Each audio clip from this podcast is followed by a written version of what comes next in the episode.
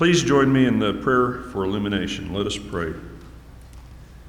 Eternal God, in the reading of the Scripture, may your word be heard. In the meditations of our heart, may your word be known. And in the faithfulness of our lives, may your word be shown. Amen. Today's scripture is from Mark 8, 27 to 38.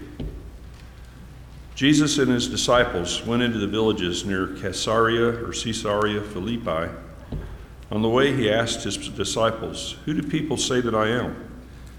They told him, Some say John the Baptist, others Elijah, and still others one of the prophets. He asked them, And what about you? What do you say that I am? Peter answered, You are the Christ. Jesus ordered them not to tell anyone about him. Then Jesus began to teach his disciples The human one must suffer many things and be rejected by the elders, chief priests, and the legal experts, and be killed, and then after three days rise from the dead. He said this plainly, but Peter took hold of Jesus and, scolding him, began to correct him. Jesus turned and looked at his disciples, then sternly corrected Peter Get behind me, Satan. You are not thinking God's thoughts, but human thoughts. After calling the crowd together with his disciples, Jesus said to them, All who want to come after me must say no to themselves, take up their cross, and follow me. All who want to save their lives will lose them, but all who lose their lives because of me and because of the good news will. I, I misspoke. Why should people gain the whole world but lose their lives? What will people give in exchange for their lives? Whoever is ashamed of me and my words in this unfaithful and sinful generation, the human one, will be ashamed of that person when he comes to the Father's glory with the holy angels. This is the word of God for the people of God. Every now and then, that pericope just cuts in a strange place, and the word of God for the people of God feels hmm, a little funny. He who loses his life will find it, and he who seeks to keep his life will lose it. Not quite the note you'd think we'd start on, but I really do believe that this story is an amazing way to talk about the exploring Jesus phase of discipleship. So, if you've been with us over the last couple of weeks, you know that we've started this Find Your Path series, a way to talk about how people move through the life of faith. At Chapelwood, we say that our purpose is to help people take the next step in their faith journey with Christ. And yet, over the last year, I, I think the clergy have found that the number one question we get asked is how do I find my next step? How do I know what the best thing to do to, to keep me growing is going to be? Now, I will say that every person's journey of faith is unique. And nobody moves in a straight line. We all kind of have one of these bounce around back and forth. But the wisdom of the church has found that there are kind of four places that people move through as they grow as disciples. And so we've been talking about those. Uh, last week, Pastor Peter started with the first one discovering Jesus. That first phase where prevenient grace had been active on us, where we kind of come to be aware of God and we're just beginning that relationship. And next week, we're going to talk about what it means to travel with Jesus, kind of that slightly more mature phase of discipleship. But today we're talking about exploring Jesus, what it means to grow in a relationship. You, you may remember some things Peter said last week. Um, you know, those discovering Jesus are really about kind of acknowledging that there is God. But in the exploring Jesus phase, we begin to develop a relationship with God. When we're discovering Jesus, doubts and and uncertainties can really hold us back from our connection with God. The challenge for those exploring Jesus is trying to grab hold of connection in the midst of busyness. Now, y'all are all better people than I am, so I know that between work and family and chores, you always have time for worship every Sunday and Bible study and personal devotion, right? Yes, okay. You all have time for that, and you're never too busy for any of it. But for those in this phase, it can be a challenge. Those discovering Jesus, the relationship is one of curiosity, right? It's like they kind of met Jesus on the side of the road and he's interesting to talk to, but they're not so sure he's getting in the car just yet. For people in the exploring Jesus stage, Jesus is along for the ride. They take Jesus where they're going, but he kind of works in the back seat. Maybe he's napping now and then. He's in control of the snacks. Yes? All right, just making sure you're awake this morning. The jokes don't get funnier. I'm sorry. the central question that kind of divides that discovering from exploring is the one that we heard Jesus ask today Who do you say that I am? Jesus, uh, in our scripture today, he asks it of the disciples, and he asks it when they're away and in a small group. You heard Peter talk last week a little bit about this Gospel of Mark that we've been reading. Um, the Gospels are the first four books of the New Testament. They tell the story of Jesus' life. And Mark is really the journalist of the Gospel writers. It is quick, it is dirty, it is just the facts. You can move through Mark in about 45 minutes. Um, and in fact, if we kind of think about last week, we were in chapter 2, and Jesus was calling disciples. Today we're in chapter 8. Doesn't sound like that far, but since we last saw disciples uh, and Jesus, Jesus has healed two people, appointed 12 apostles, told five parables. Then he healed three more people. Then he went home for a visit. Spoiler alert, that didn't go well. Um, you should go check it out. Uh, he's calmed a storm. He fed 5,000 people. He walked on water, healed some more people, fed 4,000 people, and lost his cousin, John the Baptist. Whew. It's been a busy six chapters. Mark moves quickly. And the disciples have been present for all of this. They have heard the sermons, they have seen the miracles. In fact, they've seen more than most. They're the only ones in the boat when he walks out. They're the only ones in the boat when he calms the storm. And so it's kind of time for the pop quiz. Who do you say that I am? And being good Jewish boys, they go through the litany of possible answers. Well, you, you, could be John the Baptist, he's gone. Maybe you're him come back. You could be Elijah, he's supposed to come before the Messiah. Okay, who do you say that I am? And it is Peter who gets to be the star student. You are the Christ. And in that moment, I, I, really imagined that Jesus, like, he's like that teacher that had just gotten through to the kid for the first time, and there's like tears in his eyes, and he's like, yes, one of them gets it.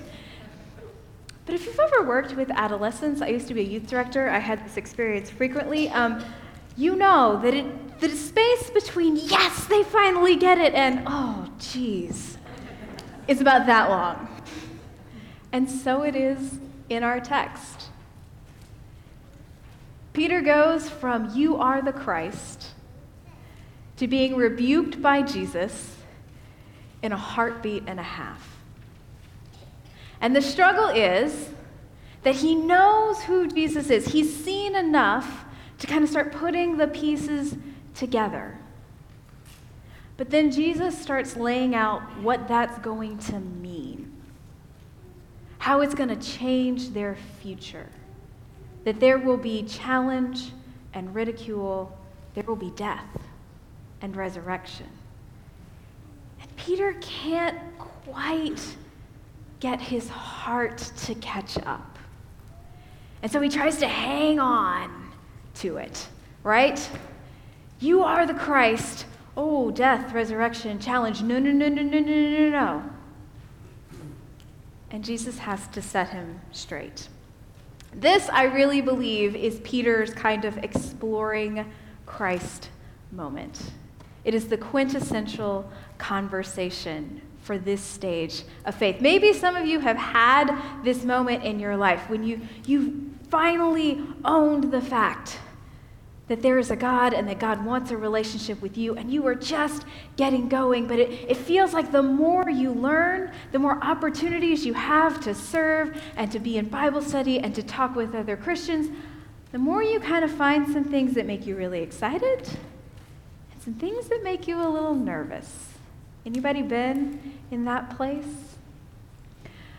Let's kind of talk a little bit about um, what that place looks like. For me, I think the best summary comes in Peter's story in this moment when, when we can say that Peter really can profess with his mouth that Jesus is Christ, right? But he's not yet ready to let Christ be reflected in his life. That's the challenge in this place. We know that those who find themselves in an exploring Christ phase, they do believe in Jesus Christ as their Lord and Savior.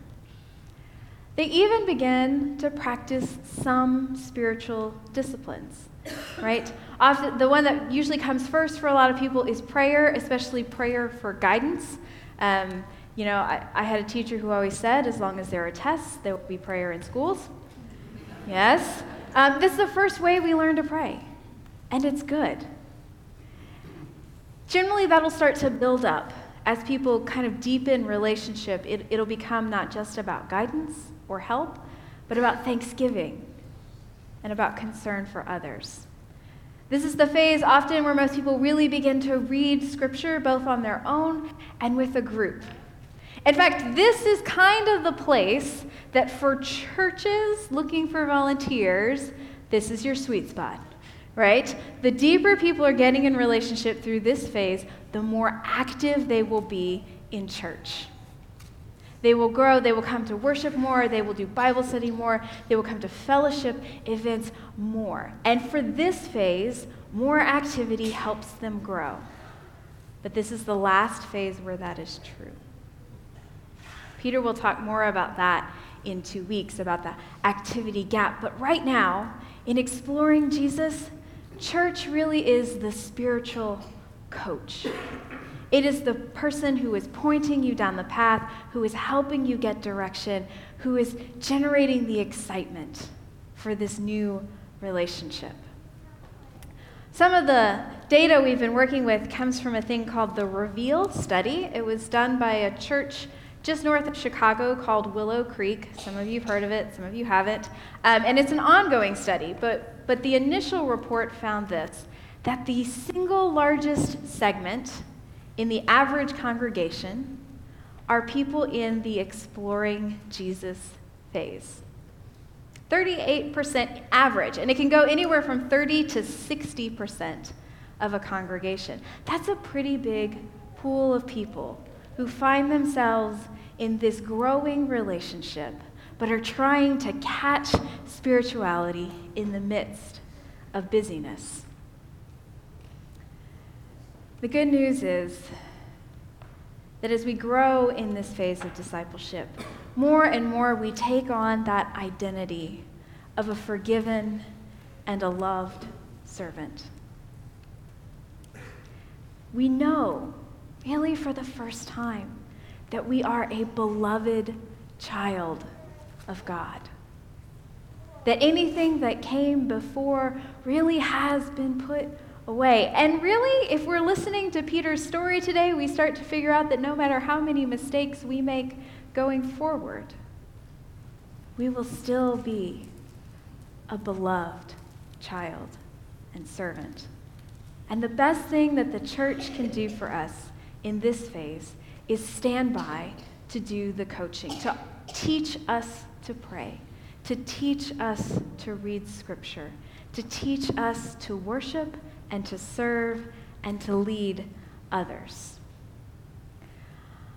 But there's always kind of a flip side, For any phase of discipleship that you're in, there's a moment when it is healthy, and there's a moment when we're stuck. And this, this exploring Jesus is the place that most people get stuck for at least some part of their life. Next week, we'll talk about the wall and why some people like to kind of set up camp in the exploring Jesus phase. It's a fun place to be. But, but when we get stuck, sometimes we try to do more. We get over involved. Have you ever had that moment where you felt like you have done so much at church that you just kind of start to get burned out a little bit? That can be stuckness in this place. We get really wrapped up in uh, the right way to serve or the right way to do things. The right doctrine becomes important because we're learning it, sometimes for the first time, sometimes again. But all of that is kind of stuff that's happening up here. And the challenge to get unstuck from exploring Jesus is for that to move from the head to the heart, so that our very habits, our very way of life, is submitted to Christ. And we begin to reflect Jesus to those around us. I think you see this with Peter, right? So we know that those in ex- stuck in exploring to Jesus, right thinking gets in the way of deeper relationship, and their habits are not submitted to Christ. What did we see Peter do? He's known this man, he's loved this man, but as soon as Jesus starts telling him what he's going to have to submit to, he grabs hold of Jesus and scolds him. There's some guts there. Let me just own that. Like, yeah, come with me. All right. He scalds Jesus. And Jesus has to turn around and rebuke him. Peter's in that exploring phase. He knows who Jesus is, but submitting to what is to come is still working its way out in his heart. I hope that if you're in this place today, you will really hear the great gift of being and exploring Jesus. Sometimes when we talk about phases of discipleship, we get this idea that the goal is really to get to the end as fast as possible and that that's the only thing that matters. Every phase of discipleship has its own gift, just like every phase of life has its own gift.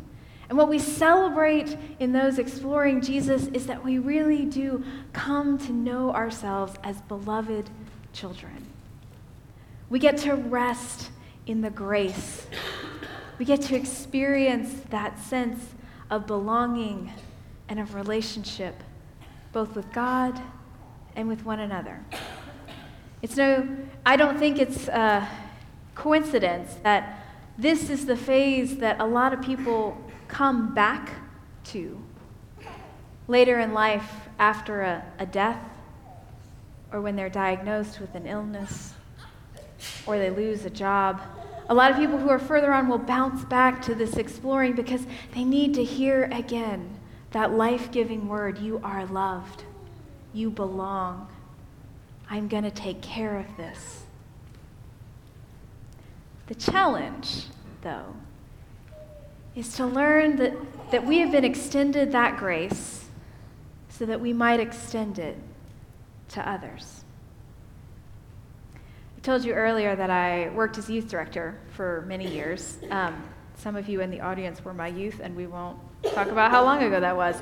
Um, when I was at Shreveport, um, I had the opportunity to be just part of an amazing revival of a youth program. I was on a team of people who were leading it. And, and over the course of a summer, we saw a lot of kids go from like never having met Jesus to being passionate in worship. They would show up every week. They just couldn't wait to sing and to pray. They were caring for one another. They had this really accelerated track in their discipleship. And there was one girl, we're going to call her Elizabeth today. Um, she come from a really tough home and a lot of our kids kind of upper middle class kids but but Elizabeth, she came from a hard place. And so even just getting to know Jesus had been a big step for her. she, she was a junior in high school, so she'd been floating around that program for a while, but it wasn't until that summer that she kind of had that breakthrough and really heard Christ say, I don't care what your parents were like, I'm a good father, and I will take care of you. And she'd really kind of grown, and she'd become, over the course of three months, a big leader for us. And so we took the kids to a, a weekend mission project, kind of like uh, Faith in Action or UM Army, right? Um, and they had a, a great worship leader who was doing amazing things. And there was this night where we did washing of the feet. I know how much you all love that activity. Um, and our kids, our kids had had this incredible experience of passionate worship, and they were in it. And there were other youth groups there that had other value systems. And so they were talking, and they were cutting up, and they were being kids. And, and Elizabeth looks at me in the midst of all this, and she's just so frustrated. And she's like, Why won't they just be quiet and get it? Why won't they just know that, that it's so much better if they would just engage and pay attention? That was her wall moment. I had to just sit there with her, and I said, You have come so far, so fast. You have to give other people the space to come along behind you. She had to sit with that for a while. She sat with it for weeks. We talked about it a lot up until I left. She was, she was at the leading edge of that exploring. She was just about to cross over. And so she knew what it was to have a great relationship with Jesus, and she wanted that for her peers she wasn't yet sure how to bring them along, how to share that faith with them, how to live the kind of example that was as graceful as the Lord she had experienced. See, she was right on that edge of figuring out that when you really know who Jesus is, it starts to change who you are. Not just the love for the passionate worship, not just the things that feed your soul.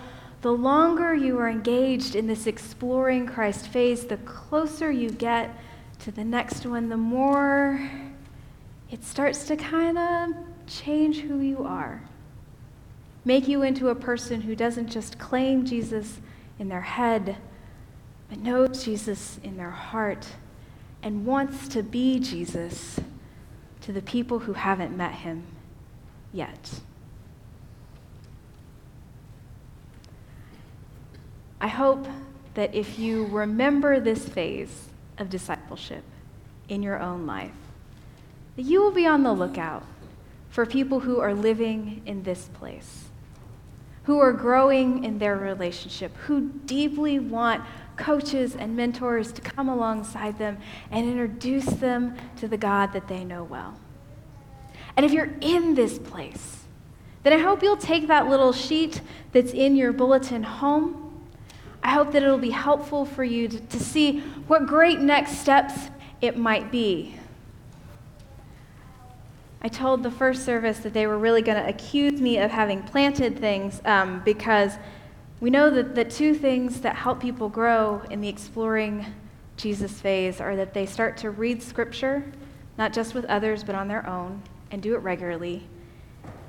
And they start to tithe, or at least work towards tithing. Oh, first service thought that was funny. They, you don't. Okay. I'm sorry. Sorry if we've gone from preaching to meddling. Um, and it's not about the money. It's really not. We really didn't plant Jimmy Cook here today.